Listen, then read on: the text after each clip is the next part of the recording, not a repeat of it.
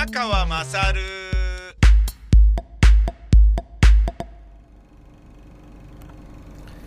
面白かったですね。あの火花が。えー、えー、又吉さんのねあの文藝春秋僕あのいつも読んでるので文藝春秋が出たら読もうと思ってたんですけどまあもちろんその作品を楽しむのと同時にその後に選評を読んで厳しい山田栄美がどう言うんだろうなとかね。あの、石原慎太郎亡き後、えー、うるさ型を誰が買って出るのかなとかね。クールな島田雅彦がどう評するのかとか、えー、天才村上龍がなんてコメントするのか。その辺りをねすごい楽しみにしてたんですけれどあの面白かったですね。えー、小川陽子さんはねあの妊娠カレンダーの優しさと同じように優しい評価の仕方。宮本照さんが推してるっていうのもちょっと、あのー、意外ではあったんですけれど、えー、面白かったですね。選評もまあ読むと作品読むとああなるほどなみたいな部分があったりあのそういう評価はあの作品をね読んだ後に読みたくなかったなみたいなものとかもあるんですけれどね。つまり映画を1人で見に行きたいっていうのと同じようなものがあるのかもしれないですね。でもあの僕はあのこれだけ自分が面白いと思ったんだから読んだっていいさっていうふうに思ったのはあの久しぶりに読みやすいあの青春小説が芥川賞に輝いた。難解でもないしあのセンスとなんだろうな。えー、浸る世界の描写にこうまったりとするようなあのだらっとした純文学然としたものでもないしそして、えー、面白いんですよ笑うしキュンとさせられるし胸締め付けられるし感動もするし涙も流すそういう小説ですね。うーん、面白かったな。そして、まあ自分がよく知ってる場所がたくさん出てくるからっていうこともあったんですけど、吉祥寺とかね、あのー、高田渉がいつも飲んでいた。焼き鳥屋の名前も出てくるし、渋谷でね、若者の、えー、お笑い芸人の登竜門ともされているシアター D というね、こういう名詞もはっきり出てくるし、吉祥寺からね歩いて歩いて歩かされて、えー、先輩の芸人の女の家まで歩いてそこが上石寺全然吉祥寺じゃねえじゃんみたいな散々歩かされて上石寺まで行くそのルートなんかは僕いつも自転車で通ったりバスで通ったり車で通ったりバイクで通ったりしている場所なので井の頭公園に行ってぼーっとあのー、酒を酌み交わすであったりね。えー、いろいろなものがあの自分の身の回りで起きている感覚もあり。で何より僕が20代、30代に味わった、あのー、下北沢に住んでた時の仲間がお笑い芸人とかたくさんいてでその人たちと一緒に、あのー、やっぱ普段からバカなことしなきゃだめだよねっていうそういう感覚でいたことの、あのー、なんだろうなえー、描写がもうあそうそう本当にそうそういう感じそういう感じっていう風に思えるようなものがあってね。だって面白くなきゃダメじゃんっていうそういう考え方。で面白いからいいじゃんっていうそういう考え方価値観。そこにねあの圧倒的なあの魅力をね見出して物差しとしてあの生きていた生活をしていた時代っていうのが自分にもあったのでそれがもう痛快でしたね。赤ん坊を笑かそうとする時にあのベロベロバーを絶対にやらないベロベロバーを知らないお笑い芸人が赤ん坊相手なのに、えー、ハエ川柳というハエをテーマにした川柳を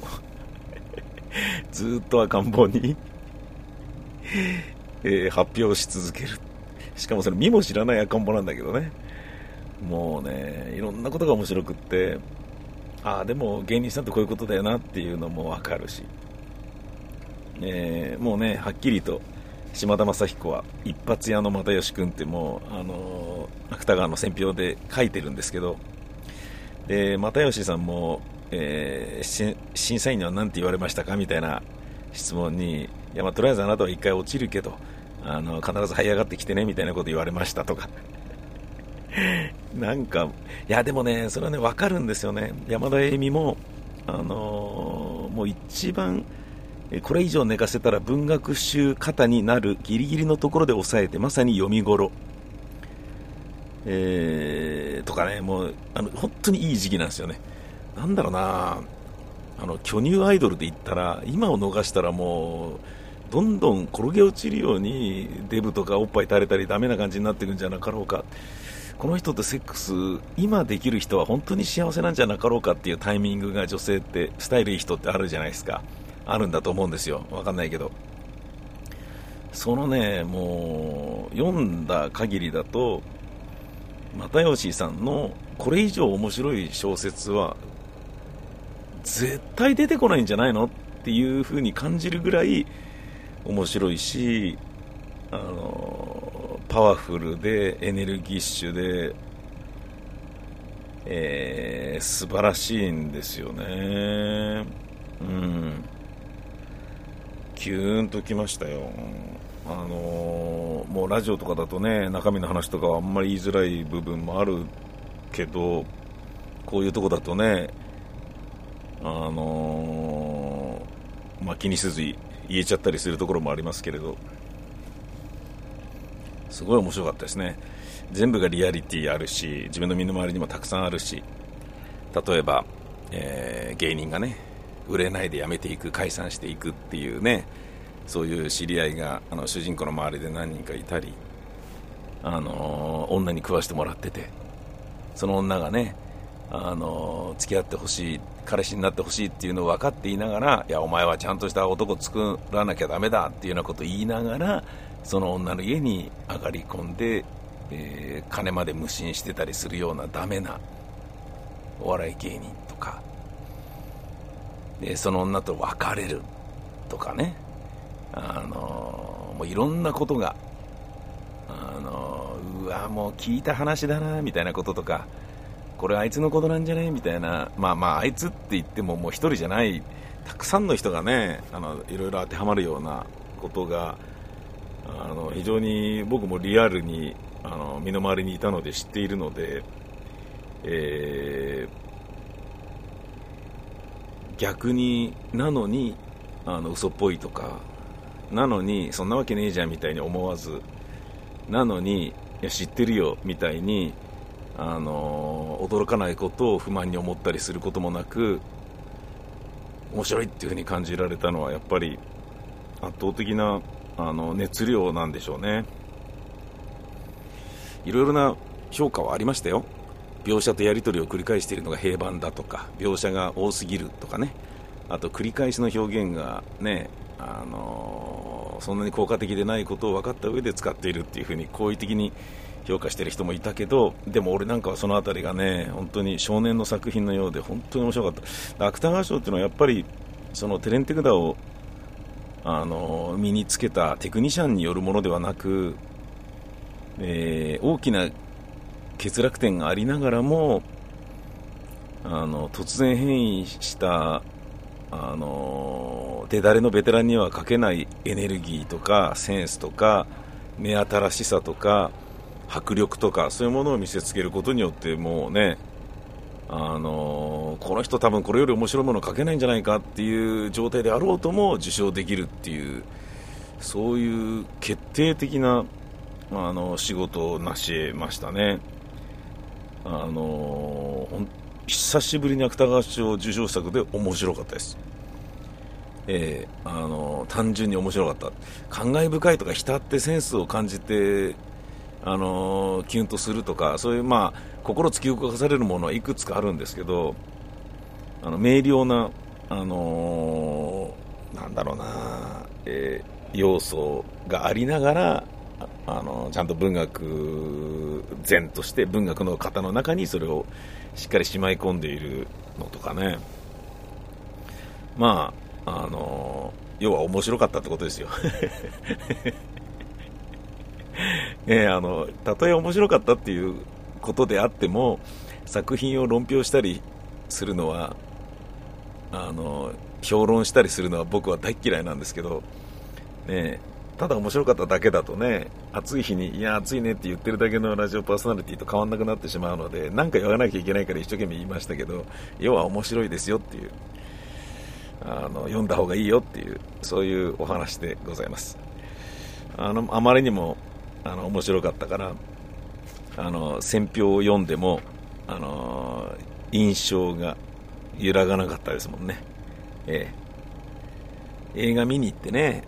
あの人と見に行って失敗したなその後飯食ってそいつにね変な感想を言われてなんだかなみたいな気になっちゃったなみたいなことってたまにあるじゃないですか。だから1人で行きたいっていうのは俺なんかあるんだけどそういう次元を通り越したものがここにあります。もうねあの2時間あれば読めるんで、えー、おすすめでございますよ。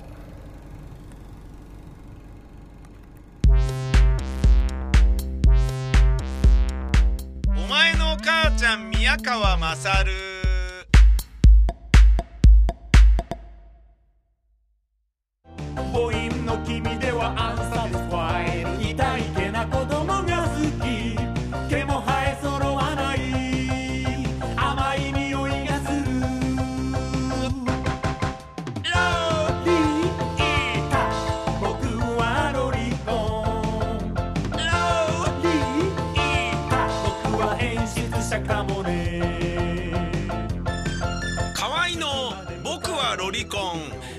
ビタミセにて好評発売中。ビタミセの URL は v-mise.com v-mise.com です。